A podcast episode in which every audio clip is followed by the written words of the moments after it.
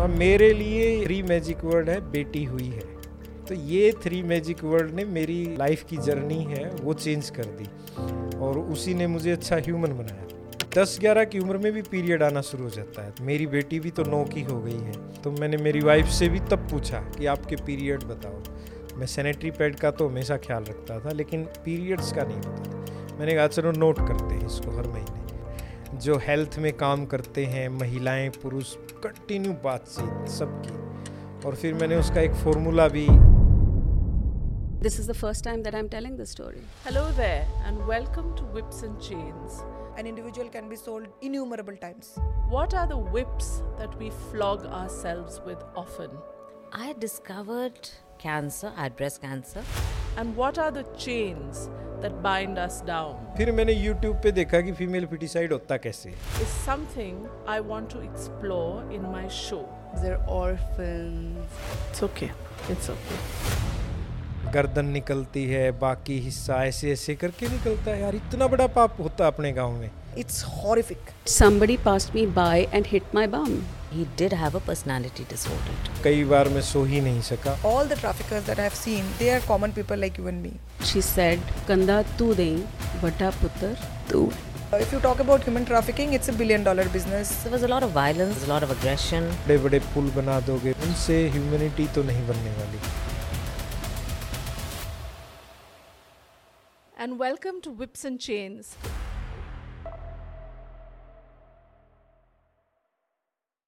Hello there, and welcome to Whips and Chains, the show where we talk about all the difficult topics that society asks us to shush.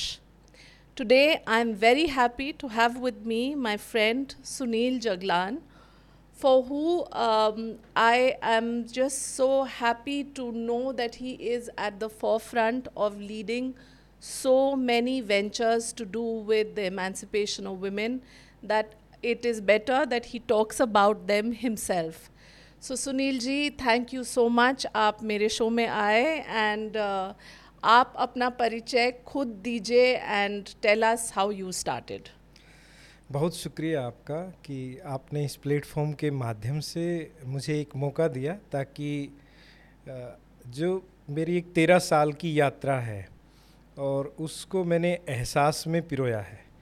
तो वो जो एहसास है अगर आज के समय में बात करें, क्योंकि लोग सोशल मीडिया से या टेक्निकल वर्ड से ज़्यादा समझ पाएंगे, तो एक एहसास का सॉफ्टवेयर हमने तैयार किया है जो बातों के द्वारा आपका जो हृदय है उसमें डाउनलोड हो जाएगा और आप महसूस करोगे कि आप एक बेहतरीन ह्यूमन बीइंग बनने की ओर अग्रसर होंगे।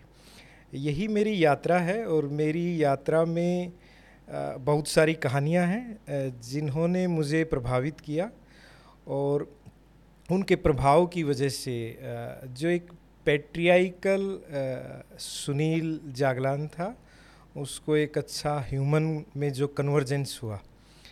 तो यही मेरी यात्रा है और इस यात्रा में मेरी जो भूमिका रही है वो सीखने की और सिखाने की, वो दोनों रही है।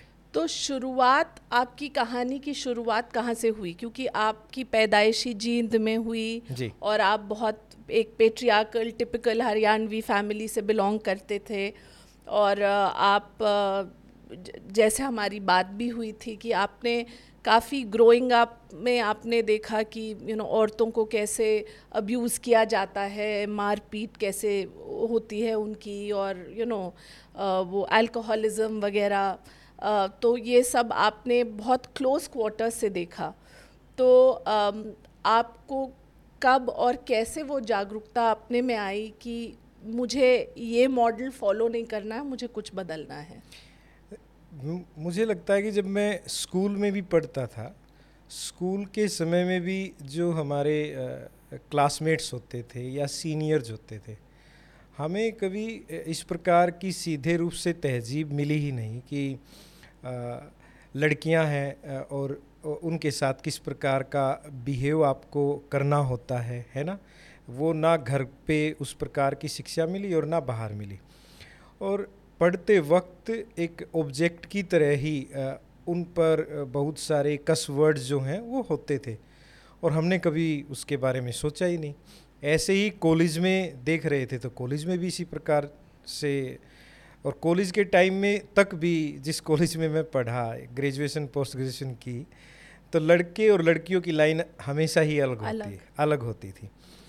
अब हम ऐसी क्लास से, मिडिल क्लास से बिलोंग करते थे जहाँ पे बस इतना सा है कि आपके फादर कुछ कमा रहे हैं और आप अपनी एजुकेशन जारी रख रहे हैं, और जो आप टीवी के माध्यम से एक पुराने से शहर में नए प्रकार की सुविधाएं देखते हो, तो फिर वही मतलब एम्बिशन जागती हैं कि मैं भी ऐसा बनूँ।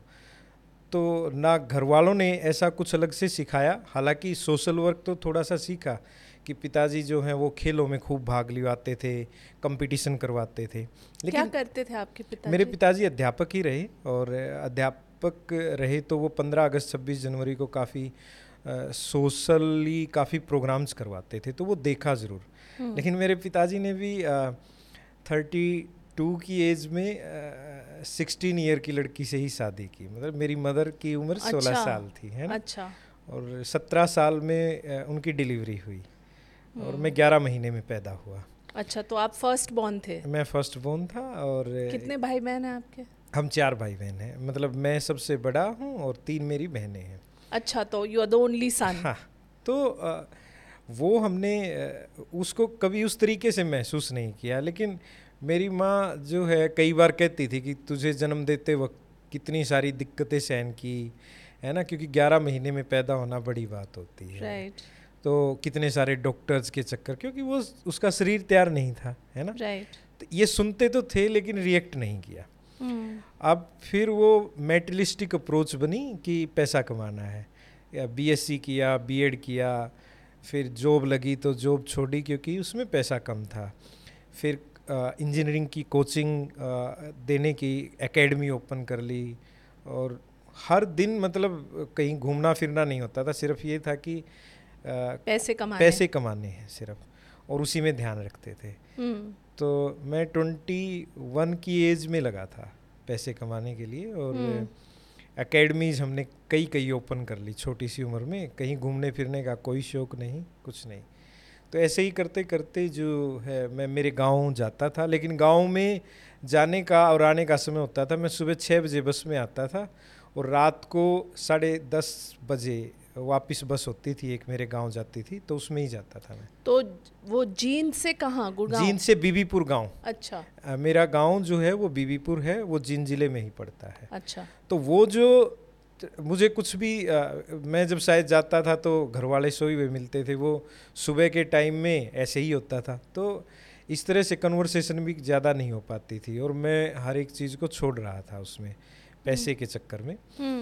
तो फिर गांव में एक बार आ, मैंने फिर गाड़ी खरीद ली, और उस गाड़ी खरीदने से क्या हुआ, मैं जिस गली में था वो कच्ची थी, लगभग मेरे गांव की गलियां कच्ची थी।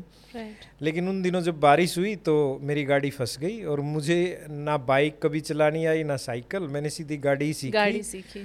और उस समय रहता भी मैं ऐसे था, कोट पैंट टाई और उसके अलावा कुछ नहीं, मतलब बहुत सारे कोट पैंट थे मेरे पास, मैं वही यूज़ करता था, और प्रॉपर right. तरीके से तैयार होके ही जाता था, गाड़ी में बैठे और गए। हाँ. तो वो गाड़ी फंस गई मेरी गली में, और मैं उसमें पूरा कीचड़ में ऐसे। तो फिर मैंने मेरे फादर से पूछा ये आप गली कैसे ठीक हो, तो उन्होंने कहा सरपंच के पास जाओ। फिर बोले सरपंच बोला पैसा नहीं है, फिर पता चला डेप्यूटी कमिश्नर जो आई ए एस होते हैं वहाँ जाओ, उनके पास गया तो बोले एम एल ए के पास जाओ। चक्कर काटता रहा, कोशिशें की, और लेकिन उन्होंने भी अनसुना सा किया। तो एक बार डेप्यूटी कमिश्नर ने मुझे रूम से ही बाहर निकाल दिया कि आप डेली आ जाते हो, ऐसे थोड़ा ना होता है कि आपकी एक ही समस्या, यहाँ तो थ्री हंड्रेड विलेजेस हैं करीबन। ये इंसिडेंट था। फिर मैंने सोचा ये गली बनवानी है चाहे जो हो। फिर मैंने उस समय भी महिलाओं का ही, मुझे मेरी माँ मतलब बहुत स्ट्रॉन्ग कभी भी लगती है, मतलब आज टीचर्स डे है तो फर्स्ट टीचर होती हैं जो आपके आप जब एक भूरण के रूप में होते हो है ना, तो वहाँ पे भी सिखाती है। तो मैंने उनको आगे किया, और बहुत सारी उनकी दोस्त थी जिनके साथ वो गीत वीत गाते थे, चलते थे, मैंने उनको पूरी कहानी सिखाई कि तुम डीसी के पास जाओ और तुम सीधे बात करो।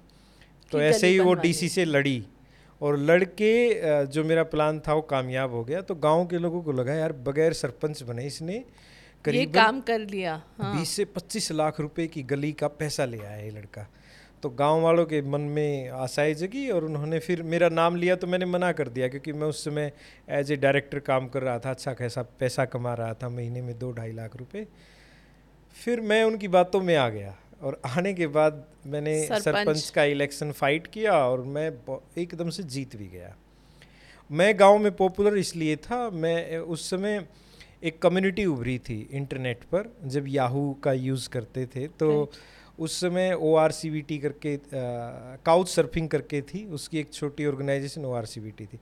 उसमें फॉरेनर जाते थे और वो आपके घरों पर रहते थे, आप उनको काम दिलाते थे। तो मेरे पास एकेडमी स्कूल्स के कनेक्शन थे, तो हर महीने पाँच छः देशों से मेरे पास आए रहते थे।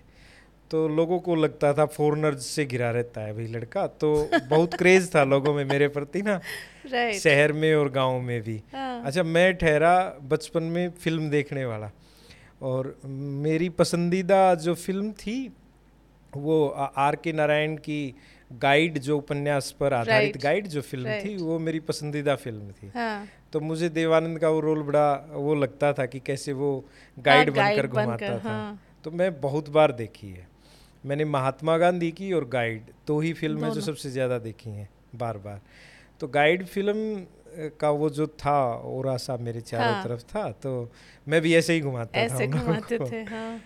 तो ऐसे करते ही सरपंच बने। तो फिर गांव के विकास के बारे में सोचा, ग्रांट वगैरह लाने के लिए सोचा, खुद बीएससी कंप्यूटर साइंस किया था। तो मुझे पता चला कि गांव में गांव की वेबसाइट ही नहीं होती, तो मैंने गांव की वेबसाइट डेवलप की और उस पर पूरे गाँव का सीनरियो डाला, क्या क्या है गांव में, क्या क्या नहीं है, क्या रेजोल्यूशन पास करें, आगे की क्या प्लानिंग है, फ़ोटोग्राफ्स, वीडियो, ये वो। तो मुझे पता चला कि ये हिस्ट्री में पहली बार हो रहा है कि दो हज़ार दस में किसी भी गांव की पंचायत की वेबसाइट नहीं थी। तो फिर मीडिया खबरें ढूंढता ही है, उन्होंने हमें कह दिया कि ये देश की पहली ऐसी हाईटेक ग्राम पंचायत है। मैंने सारी ईमेल आईडीज़ वगैरह निकाली और मैं भारत सरकार को भी लिखता रहता था, वो भी देखते भी sarpanch at the rate Bibipur dot com से लगातार ईमेल आती, ये कौन सरपंच आ गया। तो मैं जो करता भेजता, हाँ.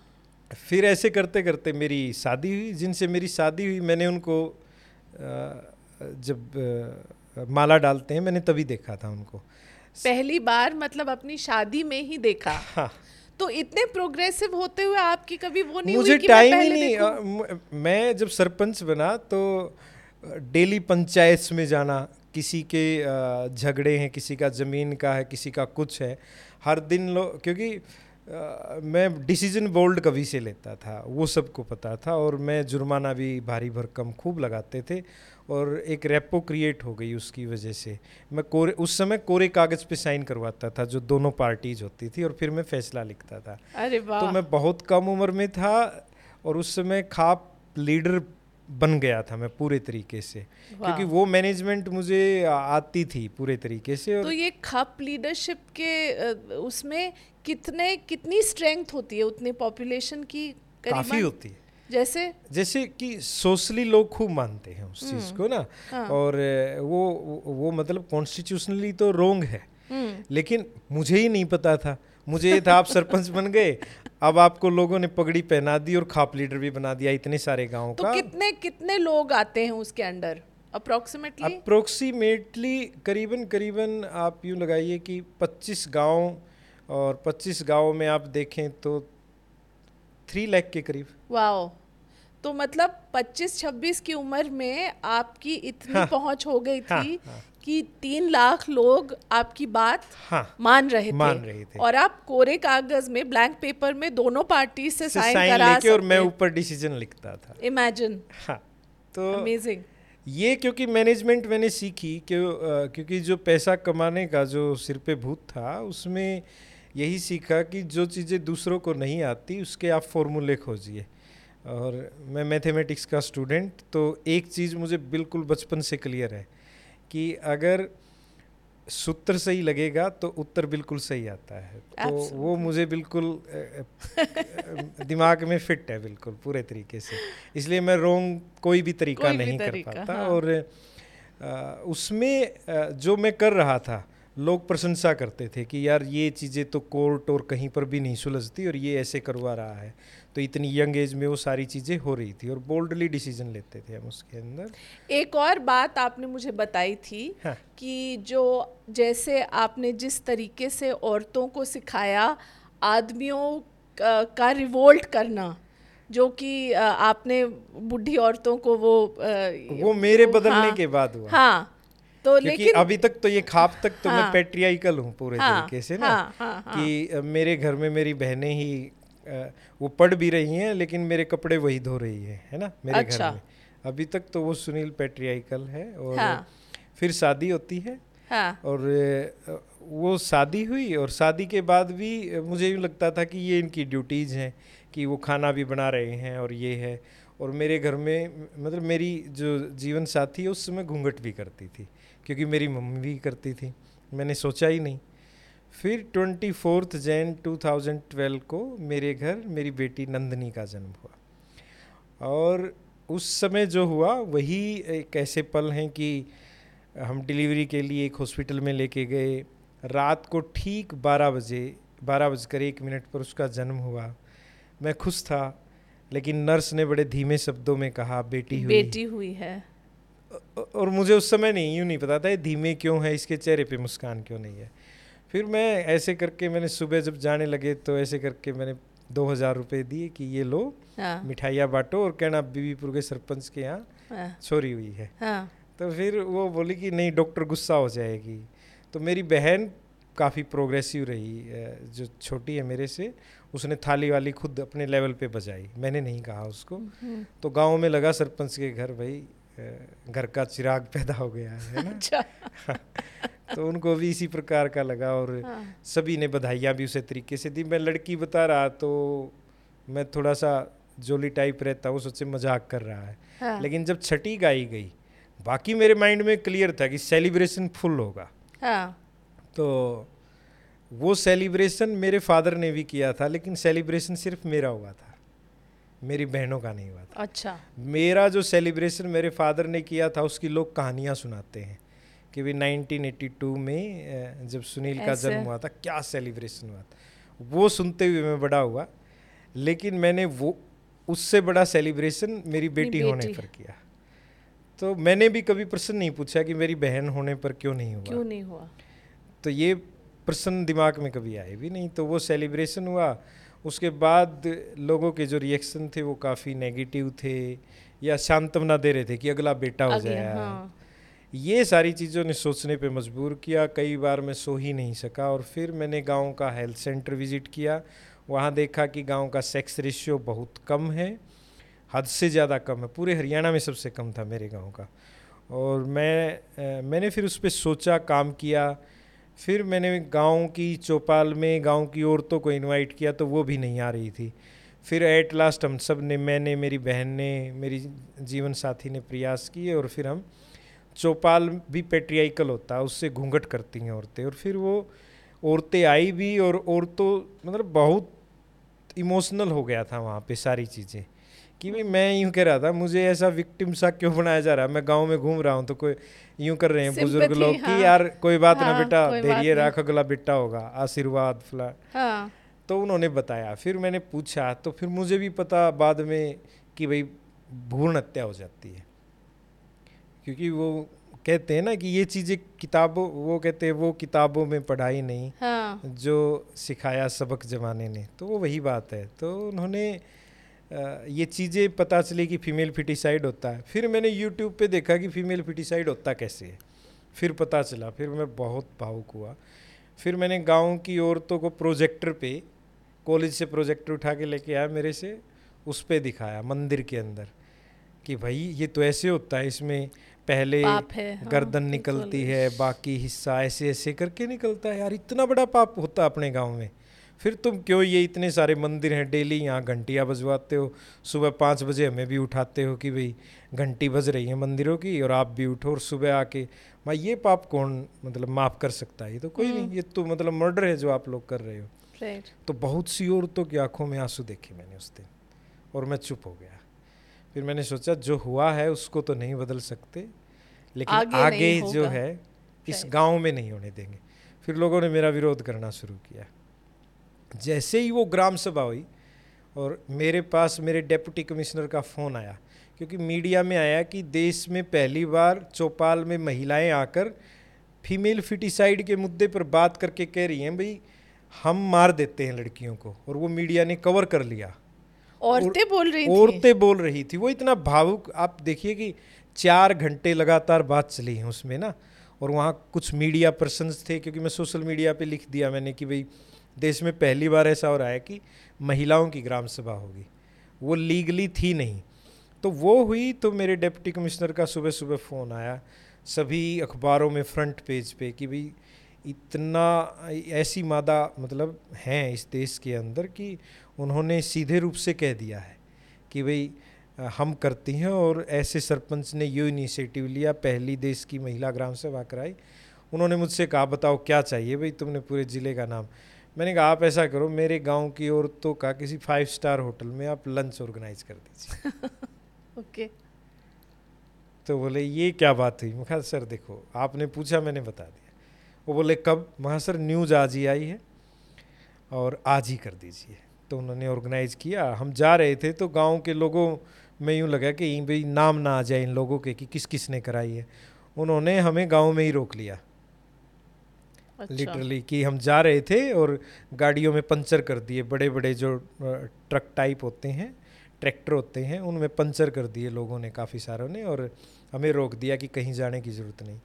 हम वहीं खड़े रहे और मैं जानबूझ के एक तरफ हो गया कि लोग मुझे सुना रहे थे, मैं सुनता रहा जो भी वो कह रहे थे। लेकिन फिर थोड़ी सी देर के बाद वो औरतें खुद बोलने लग गई और कुछ घर घर चली गई, कुछ मेरे साथ गई, और फिर वही कहानी हमने वहाँ सुनाई। फिर वो लंच करके आए और लंच करके आने के बाद हमने रणनीति बनाई कि गांव में जितनी प्रेग्नेंट औरतें डाटा तैयार करो, जिसका दो महीना भी हुआ है उसका भी डाटा तैयार करो, जिसकी दो लड़कियां हैं उसका भी, जिसकी एक लड़की है उसका भी। भाई इस गांव में अगर कोई मिल गया तो वो फंसेगा हंड्रेड परसेंट। माँ उसको मैंने माइक पे अनाउंस कर दिया, माँ भाई मैं सारे काम बंद कर रहा हूँ, गाँव की गलियाँ बनाना, बिल्डिंग बनाना सब, और इस पे ये काम, काम कर रहा हूँ। तो ऐसे करके वार्ड वाइज कमेटी बनाई और मतलब दो साल के बाद मेरे गांव में पहली बार लड़कियों की संख्या ज़्यादा थी। ट्वेंटी फोर्टीन में ट्वेल्व में हमने शुरू किया, ट्वेंटी फोर्टीन में इक्यावन गर्ल्स पैदा हुई, पैंतालीस बॉयज़ पैदा हुए, और वो ट्वेंटी फोर्टीन है और ट्वेंटी ट्वेंटी थ्री हो गया, क्योंकि लड़की के नेचुरल रूप से पैदा होने की प्रोबेबिलिटी लड़के से कहीं ज़्यादा ज़्यादा है। राइट। तो आज तक कंटिन्यू मेरे गांव का जो सेक्स रेशियो है वो पूरे हरियाणा में सबसे बेहतर है। लगातार तीन बार सबसे ज़्यादा लड़कियों का जन्म होने की वजह से हरियाणा सरकार की योजना अनुसार हमारे गांव को कंटिन्यू पुरस्कार मिले हैं। और जिस गांव में कोई एक लड़की एक औरत महिला शॉप नहीं चलाती थी, वहाँ पर साठ से सत्तर दुकानें महिलाएं चलाती हैं, कोऑपरेटिव सोसाइटी महिलाएं चला रही हैं, और कितने सारे ऐसे हैं जिन्होंने दो लड़कियों के बाद आगे बच्चे की चाह नहीं रही। बर्थडे केक मनते हैं मनाए जाते हैं और कटते हैं, और सोशल मीडिया पर बर्थडे की पोस्ट पर लोग पचास से सौ रुपये लाइक पाने के लिए खर्च कर रहे हैं। तो ये ये हाँ, ये बदलाव है, हाँ, ये कितना बड़ा बदलाव है कि हाँ, आप सोशल मीडिया पे भी सौ दो सौ तीन सौ रुपये खर्च कर रहे हो। राइट। तो ये जो चेंज हुआ ये दो हज़ार बारह से शुरू हुआ और ट्वेंटी ट्वेंटी थ्री में पहुंच गए हम। तो सुनील जी ये मुझे बताइए, आपने जो औरतों को सिखाया how to hit back at the men जो उनको अब्यूज़ कर रहे थे और जो पी पा के उनको मारते पीटते थे, वो वाला चेंज आपने कैसे किया, वो वाली कहानी बताइए। मह, महिलाएं डेली कोई ना कोई, क्योंकि वो कन्या भ्रूण हत्या रोकने के लिए, फीमेल फिटिसाइड रोकने के लिए जो हमने स्टेप किए तो औरतों का विश्वास हो गया। औरतें बहुत फ़ोन भी करती थी और सुबह सुबह मेरे घर आ जाती थी, तो किसी के साथ कुछ होता था वो सीधे बताती थी। तो आप आप समझिए कि वो जब बताती थी तो मैं उनका सॉल्यूशन निकालने की पुलिस को कह दिया, चलो भाई उनको तो पुलिस ही डील करेगी उस तरीके से। लेकिन पुलिस भी क्या करती कि भाई एक थप्पड़ मारा इस पर क्या एफ आई आर करे, गाली दी इस पर क्या एफ आई आर करे। तो फिर हम मैंने कहा फिर मैंने उनको सिखाया, कंटिन्यू वर्कशॉप दी।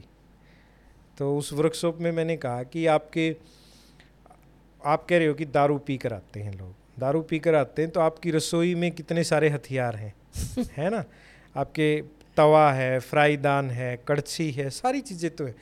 आप किसी को एक मार कर देखो, और आप कह रहे हो कि शराब पीने के बाद तो होश ही नहीं रहता। होश रहता है, ये मुझे पता चला कि शराब पीने के बाद भी होश होता है, क्योंकि जिनकी ऐसे पिटाई हुई, जो लगातार औरतों की पिटाई करते थे, उनको सुबह ये बात याद रही और उन्होंने वो अपनी महिलाओं के साथ डोमेस्टिक वायलेंस बंद कर दी। अगर उनको होश नहीं होता तो उनको पता भी नहीं पता चलता भी नहीं कि उनको कैसे फ्राईदान उनकी पीठ पर लगे हैं और ये निशान रात के ही पड़े हुए हैं, तो वो नहीं पता चलता। तो उससे एक एक्सपेरिमेंट का और पता चला कि पीने के बाद भी सुबह चीज़ें याद रहती हैं कि क्या हुआ है। ये जो ये वाहियात बकवास है कि नशे के बाद चीज़ें याद नहीं रहती। तो ऐसे करके वो क्रांति सी आ गई गांव में, लोग किस्से खूब सारे हो गए, कुछ कहने लगे भाई सरपंच ने महिलाओं को बिगाड़ दिया, ये कर दिया, वो कर दिया। लेकिन एट लास्ट वो महिलाएं जीती और मैंने कम किया है काम। मुझे जो प्रॉब्लम मिली, अगर वो औरतें प्रॉब्लम नहीं बता पाती तो मैं कन्या भ्रूण हत्या रोकने से लेकर और अब मैं सौवां मेरा अभियान लॉन्च कर रहा हूँ। इस जर्नी में मैंने सौ अभियान जो हैं वो लॉन्च किए, जिसमें बेटी बचाओ अभियान भी रहा, सेल्फी विद डॉटर भी रहा, डॉटर्स नेम प्लेट भी रहा, गाली बंद घर भी रहा, पीरियड चार्ट रहा, वीमेन हैप्पीनेस चार्ट रहा, वीमेनिया जीडीपी रहा। तो ऐसे करके Lado go online, Lado rights, aware Lado brave Lado, aware Lado healthy Lado, ये जितने अभियान लॉन्च किए। अगर समस्याएं ना होती और वो विश्वास करके उस सॉल्यूशन की चाह में मुझसे बात ना हो पाती तो शायद मैं कभी ये चीज़ें कर भी नहीं पाता। तो ये पूरा जो क्रेडिट है वो मेरे गांव की औरतों के साथ मेरे घर की जो महिलाएं हैं या मेरी बेटियां हैं, ये उनको सबसे ज़्यादा जाता है। आप थोड़ा अपनी बेटी के बारे में बताइए, क्योंकि आपने जैसे बताया कि ये जो पीरियड्स पे और मेंस्ट्रुएशन के अवेयरनेस के कैंपेन्स आप करते हैं और जगह जगह जाके सिखाते हैं, यूपी में कितना आपने किया है, हरियाणा में, महाराष्ट्र में किया है, and right up to Kashmir I believe you have done this work about you know how to have safe menstruation.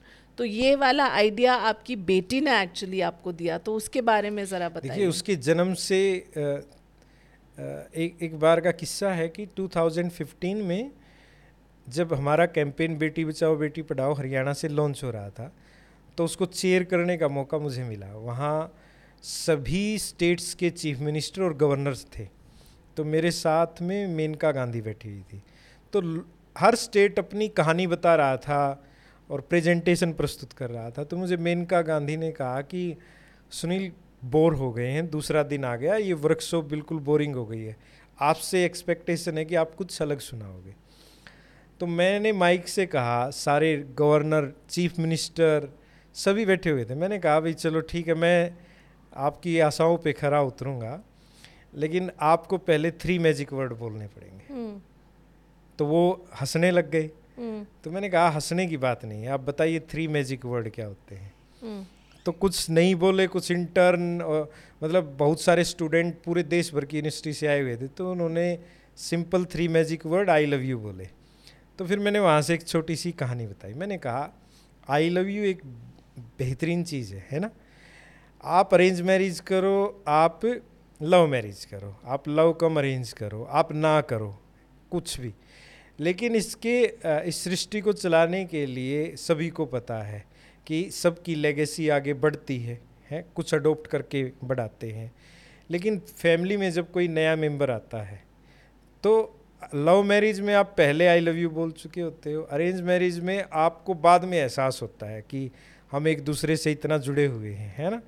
और जब उसका रिजल्ट पैदा होता है तो आप जेंडर बाइस्ड हो जाते हो, तो आपका लव ऐसे कैसे हो सकता है, कभी भी नहीं हो सकता ना।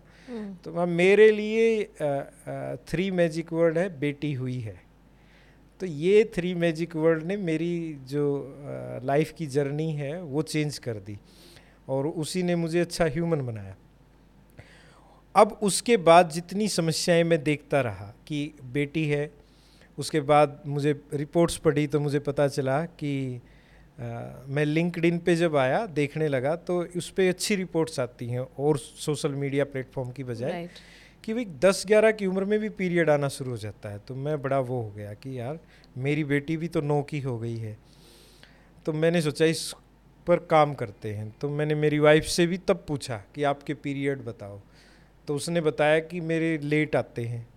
मैं यार ये तो मैंने ही नहीं पूछा कभी, मैं सैनिटरी पैड का तो हमेशा ख्याल रखता था लेकिन पीरियड्स का नहीं पता था। मैंने कहा चलो नोट करते हैं इसको हर महीने। फिर उसके जितने फॉर्मूलाज हैं पीरियड को ठीक करने के लिए वो मैंने फाइंड आउट किए। मैंने गायनोकोलॉजिस्ट से लेकर जो हेल्थ में काम करते हैं, महिलाएं पुरुष, कंटिन्यू बातचीत सबकी। और फिर मैंने उसका एक फॉर्मूला भी आ, निकाला, वो किसी और ने, लेकिन उसको एक्सपेरिमेंट हमने हमारी लड़कियों पे जो हमारे साथ काम करती हैं वहाँ पर। क्या फॉर्मूला?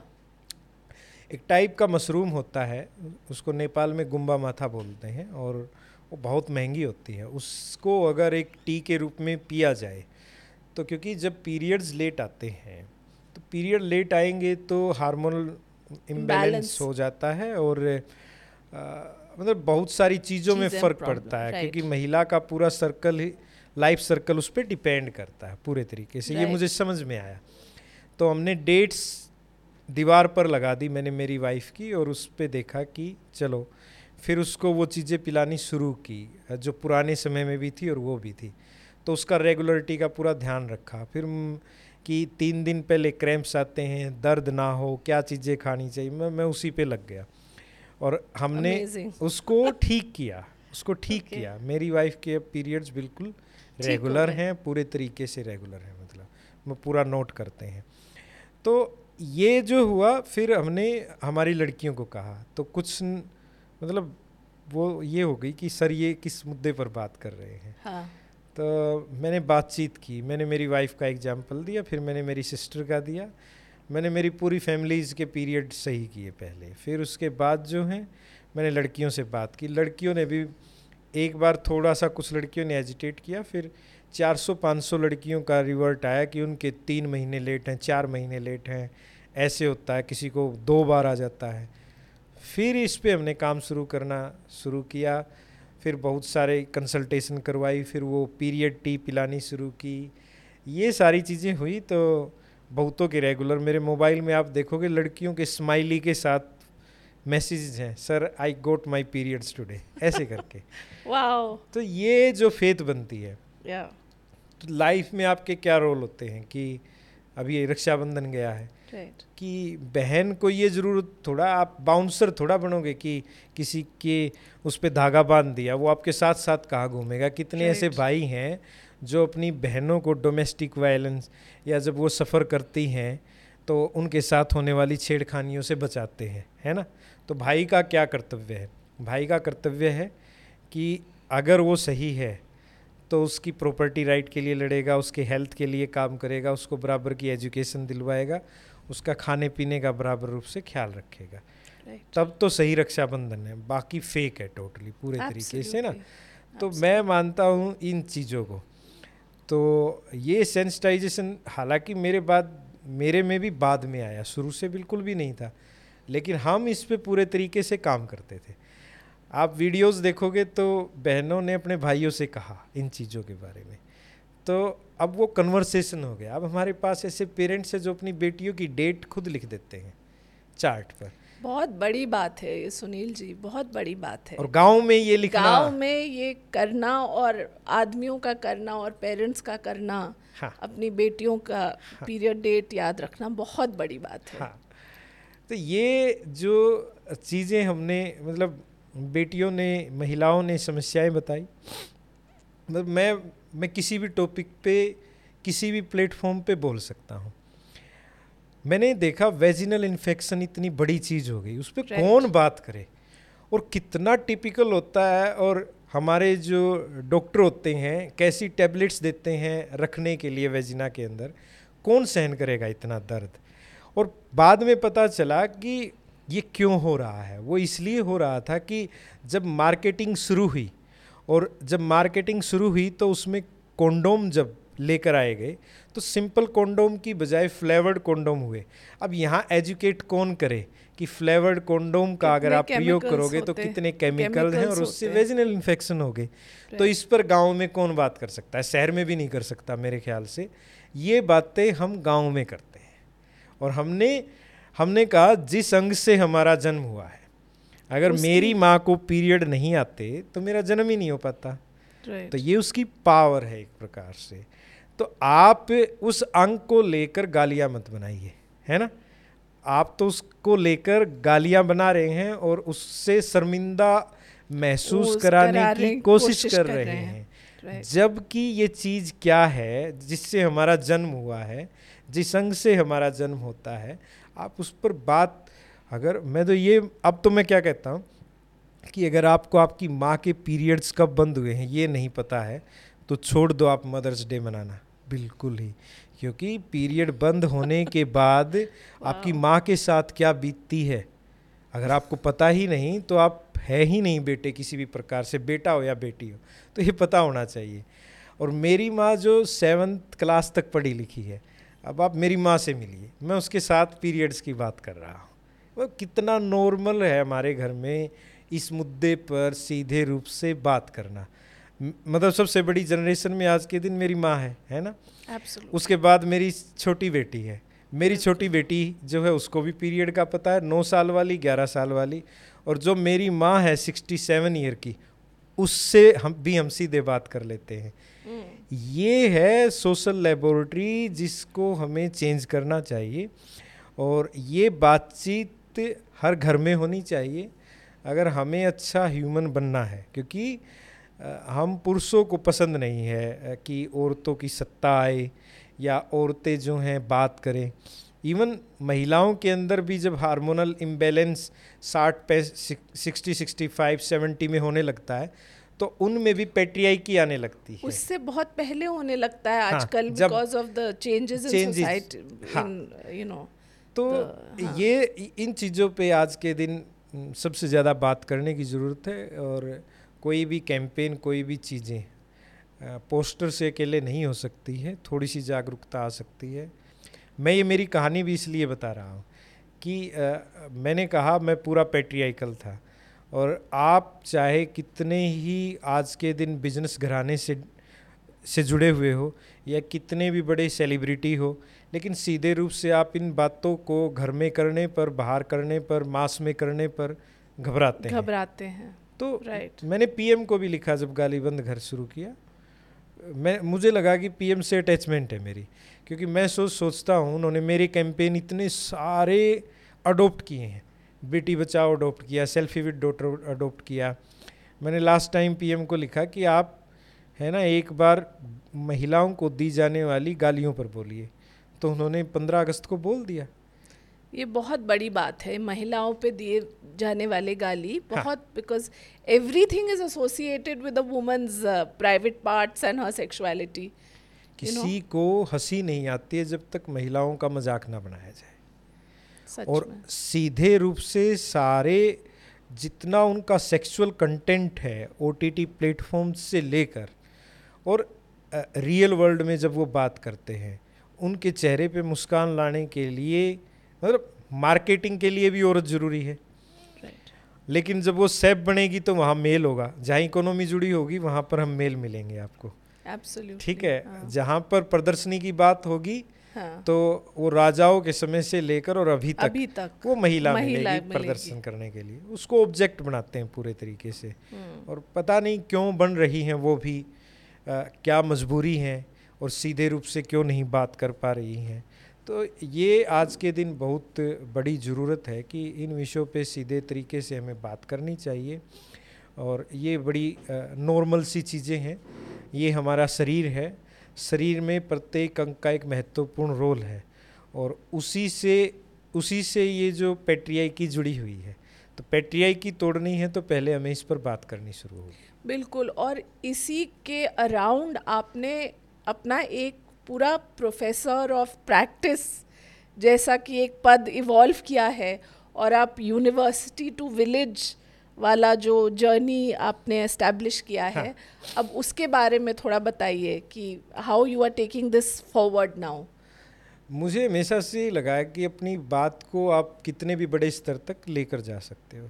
कि जब मैं गांव में काम कर रहा था, मुझे याद है, जैसे अभी शाहरुख खान की फिल्म है जवान, वो आ रही है, मुझे याद है कि शाहरुख खान ने जब उसका थर्ड बेबी था तो पहले ही जेंडर डिस्क्लोज कर दिया है ना।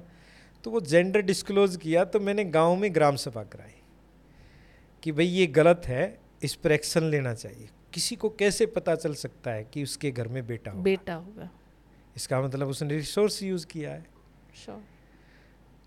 तो गाँव के अंदर बैठकर, दिल्ली से इतनी दूर का गांव है, वहाँ बैठकर गांव की औरतें भी कह रही हैं कि भाई शाहरुख ने बहुत गलत करा।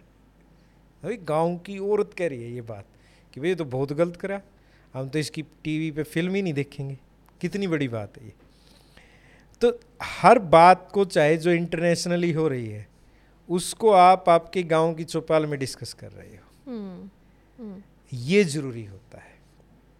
आज के दिन भी ऐसा ही है कि हम जब बात करते हैं, भाई देश को, दुनिया को सबसे खुश देश देने वाली महिला फिनलैंड की जो प्रधानमंत्री रही, उसको भी वहाँ के लोगों को लोगों ने हरवा दिया, उसकी पार्टी को हरवा दिया। एक प्रधानमंत्री जो है आ, आ, पार्टी में डांस कर रही थी, क्या वो फ्री नहीं हो सकती? उस पर भी वहाँ के लोगों ने क्वेश्चन उठा दिया कि इसका आप आप ब्लड सैंपल लो और चेक करो कि इसने अल्कोहल लिया है कि नहीं। मतलब इतनी लिबर्टी पर पूरा पेट्रियाइकल वर्ल्ड है ना, जो मतलब पूरे वर्ल्ड के अंदर पुरुष की जो सोच है वो चालीस परसेंट लोगों की सोच यही है पूरे तरीके से। अभी जो हमारी विमेन एथलीट्स के साथ हुआ, हाँ। वो वाली भी इशू, और फिर अभी जो वो बाहर भी हुआ जो जो उसको किस किया था उस हाँ, लेडी को। हाँ। तो कारण यही है ना, कारण ये है वो जिन घरों में और जिस एनवायरनमेंट में पले बड़े हैं उनको महिला ऑब्जेक्ट ही दिखाई दी है। तो इसलिए एनवायरनमेंट के साथ घर का बदलाव बहुत ज़रूरी होता है। अब वो जिस क्लास से जैसे स्टूडेंट निकलेंगे वो वैसा ही प्रदर्शन करेंगे। तो घर की पाठशाला से लेकर और यूनिवर्सिटी लेवल तक, तो मुझे लगा, तो मैंने राष्ट्रपति भवन में रहते हुए भी जेंडर सेंसिटाइजेशन पे छोटे बच्चों के लिए क्लास शुरू की थी। और अब मैं यूनिवर्सिटी टू विलेज जो चला रहा हूँ, तो उसमें भी मेरा यही है कि यूनिवर्सिटी के जो बच्चे जिन्हें आगे आकर चाहे प्राइवेट सेक्टर गवर्नमेंट सेक्टर में काम करना है, तो वो पहले से सेंसिटाइज हों विलेज डेवलपमेंट, वीमेन एम्पावरमेंट जैसे महत्वपूर्ण टॉपिक्स पर। अगर हम मतलब यूँ कर लें कि सस्टेनेबल डेवलपमेंट गोल बन गए, सेवनटीन गोल अलग अलग बना दिए, तो बनाने से और अकेले उन पे डिस्कस करने से, इसी रूम में डिस्कस करने से एसडीजीज कवर थोड़ा होंगे। वो आप बाद में रिपोर्ट्स बना के पेश कर दोगे कि इस पे तीन लाख वर्कशॉप हुई हैं, ये हुआ है। आप उसका देखिए कि उसकी वजह से चेंज कितना चेंज हुआ, कितना हुआ। उस चेंज का परसेंटेज कहाँ से लेके आओगे? तो ये इतनी बड़ी पुरानी चीज़ें हैं जिस पे सीधे रूप से ऐसे काम करना आसान नहीं होता। लेकिन मेरे लिए आसान इसलिए हो गया कि प्रधानमंत्री नरेंद्र मोदी ने छः बार मन की बात में मेरा सीधे रूप से जिक्र किया। वो जब अमेरिका गए तो उन्होंने मेरा नाम लिया, इंग्लैंड गए तो नाम लिया, राष्ट्रपति ने गांव के एक आम आदमी के लिए रेड कारपेट राष्ट्रपति भवन में करवाया और प्रोग्राम आयोजित किए। और उन्होंने आपका तो न्यूयॉर्क टाइम्स में भी दो दो तीन तीन बार आई थिंक, हाँ, कंटिन्यू आ रहा है। मतलब उससे पहले भी शायद ही कोई ऐसी भाषा हो, मतलब मैंड्रियन से लेकर और चाहे पुर्तगालीज कोई भी हो, दो हज़ार पंद्रह तक सब न्यूज़पेपर्स में लिखा जा चुका ऑलरेडी। उसके बाद जो हम एक्सपेरिमेंट कर रहे थे ग्राउंड में ज़्यादा कर रहे थे, तो अभी चाहे अभी चाहे न्यूयॉर्क टाइम्स है, उसने पहली बार किसी इंडियन पे, वो भी फ्रंट पेज पे, और कंटिन्यू पब्लिश कर रहा है। इवन न्यूयॉर्क टाइम्स पे बहुत सारे लोग क्वेश्चंस वो कर रहे हैं कि यार एक आदमी को ये कंटिन्यू क्यों इतना हाईलाइट कर रहे हैं, क्योंकि आपने एक बार पब्लिश कर दी न्यूयॉर्क टाइम्स में स्टोरी, बड़ी बात है, लेकिन आप उसको फिर उसके इंटरनेशनल एडिशन में लेके जा रहे हो, फिर आपकी जो दूसरी लैंग्वेजेस हैं आप उसमें भी पब्लिश कर रहे हो। तो कई लोगों ने उस पर आर्टिकल लिखे हैं कि भाई जो पेट्रियाई की खुद यूएसए खुद इतना है, तो न्यूयॉर्क टाइम्स को बाहर के एक व्यक्ति को, इंडियन व्यक्ति को उठा के क्या पेट्रियाई की तोड़ने की ज़रूरत पड़ी है क्या? क्या उस इंडियन का सहारा ले रहे हैं? तो और जबकि अमेरिकन पेट्रियार्की के बारे में उसने कभी नहीं कभी लिखा, नहीं लिखा है। तो फर्स्ट ऑफ ऑल उसको वहाँ की पेट्रियार्की के बारे में लिखना चाहिए। तो बहुत सारे जो एक्टिविस्ट हैं वो इसके बारे में खूब चर्चा कर तो रहे हैं। तो आप ये बताइए सुनील जी कि जो ये पेट्रियार्की तोड़ने का जो आप आपने फॉर्मूला इतना अच्छा बनाया है, इसको अगर आ, किसी तरीके से वो ब्रेक डाउन करके दूसरे विलेजेस में इम्प्लीमेंट करने का कुछ वो है, प्लान है कि बना सकते हैं? हाँ, ये संभव है। बहुत सारे गाँव में किया है। मैं गांव अडोप्ट करता हूँ, एक सौ बयालीस विलेज में काम करता हूँ मैं आज के दिन, और इतने सारे गाँव में आप यूँ देखो कि सरपंच सरपंच के घर पेट्रियाई की, फीमेल है तो वो खुद ही पद निभाता है, वो खुद भी है तो उसकी घरवाली उसके लिए चार चार तरकारी एक टाइम में परोसती है, वो बेचारी सुबह से लेके शाम तक। यूपी में मैंने देखा बहुत सारे घरानों में बड़े बड़े सरपंच है, वो हमें खिलाते पिलाते और खु, यूं खुश करते हैं। हाँ। मैंने कहा भाई बराबर में बैठ के खिलाओ तो मज़ा आए, और ये चार की बजाय एक कटोरी करो, इसको तुम कोई राजा महाराजा पैदा हुए हो। तो एक बात है सिर्फ, वो सबसे ख़ास ये है कि लोग बुरा नहीं मानते मेरे कहे का आज के दिन। तो मैं किसी को किसी तरीके से लैंग्वेज में कुछ कहता हूँ तो वो सुन लेते हैं, और चाहे इसमें उनके स्वार्थ भी जुड़े हुए हैं कि आपके गांव का नाम भी होगा, आपके गांव को अवार्ड्स भी मिलेंगे, मीडिया में भी आएंगे, सुनील सर काम करेंगे, तो ऐसे करके चीज़ें चलती रहती हैं। और अब मेरी वाइफ ने भी खुद घूंघट उठाया जब दो हज़ार चौदह में, उसने खुद ही उठाया, क्योंकि वो भी पूरी तरह पेट्रियार्कल फैमिली से थी। जिस दिन उसने घूंघट उठाया तो मैंने उसको मेरी गाड़ी में बगैर घूंघट के पूरे गाँव घुमाया, और फिर उसका विश्वास पैदा हुआ, फिर कितनी सारी औरतों ने गांव में घूंघट छोड़ा है। तो ऐसे ही हम दूसरे गांव में भी ऐसे ही काम कर रहे हैं। छोटी छोटी चीज़ें हैं, घूंघट भी उठना चाहिए, बुर्का भी छोड़ना चाहिए, ये बंदिशें हैं। कोरोना काल में एक छोटा सा मास्क लगाने में लोगों को दिक्कत आई थी, तो लोगों को देखना चाहिए कि औरतों पे कितनी औरतों पे क्या बीतती होगी हैं। औरतें जो हैं आपने शुरू से उसको एक ऐसा ऑब्जेक्ट बनाया कि वो इतने तरीके के श्रृंगार करेगी, उसको पूरा बांध दिया है पूरे तरीके से, वो जितने आभूषण हैं उसको बांधने के लिए बनाए गए हैं। मैंने मेरी बेटियों को कहा, जैसे मेरी बेटियां थी, मेरी परिवार में कुछ और तेरे भाई लड़की के कान भी नहीं बिंदवाए अभी तक, ये है वो।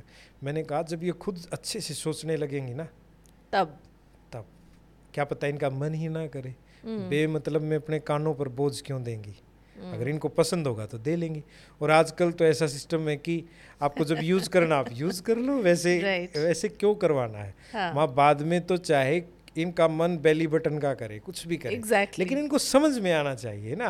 हाँ. आप धक्के से ये चीज़ें इनके साथ शुरू से ही करने लगते हो, चॉइस होनी चाहिए उनकी उनकी माँ पहले इनको समझने दो, फिर उसके बाद बोली बाद में दर्द होगा। मखा ये दर्द, जो दर्द है ना। हाँ, वो और वो जो दर्द, दर्द है, है आप समझ नहीं पाओगे। हाँ, तो वही मैं कहता हूँ कि पहले आप सबसे पहले आपका जो घर है ना, वहाँ पर आपका व्यवहार आपकी महिलाओं के साथ क्या है, वो आपकी घर की तरक्की को प्रदर्शित करता है। और आपके देश में प्रदेश में कितनी महिलाएं खुश हैं सुखी हैं, वो आपकी देश की तरक्की को प्रदर्शित करता है। right. और सही यही सूचकांक एक प्रकार से विश्व के लिए है। तो वैसे जी ट्वेंटी कर लो, कभी बीस देश इकट्ठे कर लो, कभी यूएन एक सौ सत्तर देश इकट्ठे करता है। right. कि एसडीजीज पर मीटिंग करो, साइन करो। अमेरिका जैसा देश है, अमेरिका जैसे देश आज तक एक महिला राष्ट्रपति नहीं दे पाया। हाँ. बात करते हैं बड़ी बड़ी, तो ऐसे करने से दुनिया को रूल आउट करने से क्या मिल जाएगा। right. इनके घरों में खुद इत, मतलब अपने देशों के अंदर इन मुद्दों पर बात नहीं करना चाहते हैं। हर दिन आ, ये जो जो बिडेन है उसने एक रिपोर्टर को बोला what a stupid son of a bitch ऐसे करके बोलता है। तो ये प्रेसिडेंट की लैंग्वेज है क्योंकि वो भी पैट्रियार्कल है कहीं ना कहीं। तो ये सोच ऐसे थोड़ा है कि देश के एक गाँव में है, भारत के एक गाँव में। right. ये तो व्हाइट हाउस में जो बंदा बैठा है उसका भी है, कितने ही देख लो और सभी के आप कारनामे देख लो और हमेशा ऑब्जेक्ट उनके लिए औरत रही औरत है। रही है। तो एलिज़ाबेथ को देखो, लेकिन एलिज़ाबेथ ने भी जो किया महारानी बन के, लेकिन वो भी बाद में उसको जो मौका मिला, उसको एक मौका था कि वो दुनिया में प्रदर्शित करती और महिलाओं को आगे बढ़ाती, इतने सारे देशों में रूल किया, लेकिन उसके ही घर में उसके लड़के की वाइफ जो है उस पैट्रियार्की का शिकार हुई। तो Absolutely. ये पूरी दुनिया का सिनेरियो है, ये किसी एक गाँव की कहानी, किसी एक घर कस्बे की कहानी नहीं है।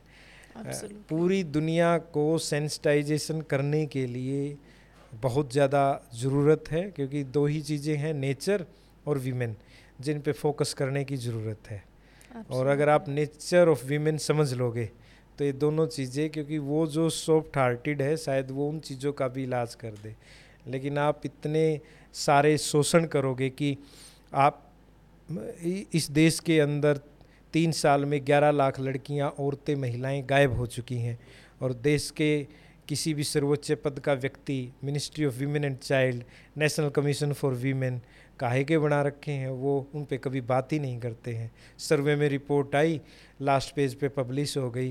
अरे कितनी महत्वपूर्ण, फ्रंट पेज पे छापो ना कि भाई ग्यारह लाख तीन साल में गायब हुई, गई कहाँ पर, वो कहाँ, किस लिए प्रयोग होता है, किस लिए प्रयोग होता है, कैसे बेचा जाता है, सब पता है। क्या इस देश में सिंडिकेट सरकार से भी ज़्यादा मजबूत है, क्या नहीं पता है? कितने सारे सेंटर चलते हैं हर शहर पर, हर शहर के अंदर सेक्सुअल रैकेट हैं, वो हैं, छोटी छोटी लड़कियों के साथ कितना गलत घटित होता है। तो ये मुद्दे हैं जिन पे काम करना ज़रूरी है। आप बड़े बड़े पुल बना दोगे, ब्रिज बना दोगे, बड़े बड़े शो बिल्डिंग्स कर दोगे तो right. उनसे ह्यूमैनिटी तो नहीं बनने वाली। तो इसके लिए अलग से काम करने की लगातार कम से कम पचास साठ साल ज़रूरत है, तब जाके कुछ हो सकता है। अदरवाइज तो women's day, national girl child day दिन वाले दिन right. शो बनेंगे, इन मुद्दों पे बात होगी, आप अवॉर्ड भी कर लोगे, नाम भी ले लोगे, अच्छे भी कहला लोगे, लेकिन असर नहीं हो पाएगा। सुनील जी, आपने बहुत सारे मुद्दों पे बात की है आज, और मतलब at the personal level, at the social level, at uh, you know how the thinking of uh, you know society must change, and the movement to not only break patriarchy but develop a positive uh, sense of the power of womanhood. तो वो वाला एहसास मतलब जो privately अंदर हम सब रखते हैं, आज आपके मुंह से सुन के और आपकी भावनाओं को uh, you know सुन के और आपका कमिटमेंट देख के मुझे बहुत बहुत अच्छा लगा। And thank you so much for coming, and thank you so much for you know telling us you know your journey and sharing this whole you know process with me. It makes me feel very encouraged and very happy today. Thank you so much. बहुत शुक्रिया, क्योंकि ज़िंदगी में आपने अभी word बोला process, ये जो प्रोसेस है यही uh, सबसे स्ट्रॉन्ग वर्ड है। Absolutely. आपकी अपब्रिंगिंग की प्रोसेस क्या है, वही आपके अंदर एहसास लेके आ सकती है, वही आपको एक अच्छा ह्यूमन बना सकती है। Absolutely. तो आपका रोल चाहे कोई भी हो, लेकिन उसमें एहसास होना बहुत ज़्यादा ज़रूरी है। तो मुझे भी आशा है कि आपके शो के द्वारा ये एहसास का सॉफ्टवेयर ज़रूर डाउनलोड होगा हमारे। बिल्कुल, आपने ये बहुत अच्छा फ्रेज़ एहसास का सॉफ्टवेयर बनाया है, इसको मैं I am going to borrow it and use it, and I am so glad that you know you have given us this whole process to think about today. बहुत शुक्रिया, thank you so much, thank you.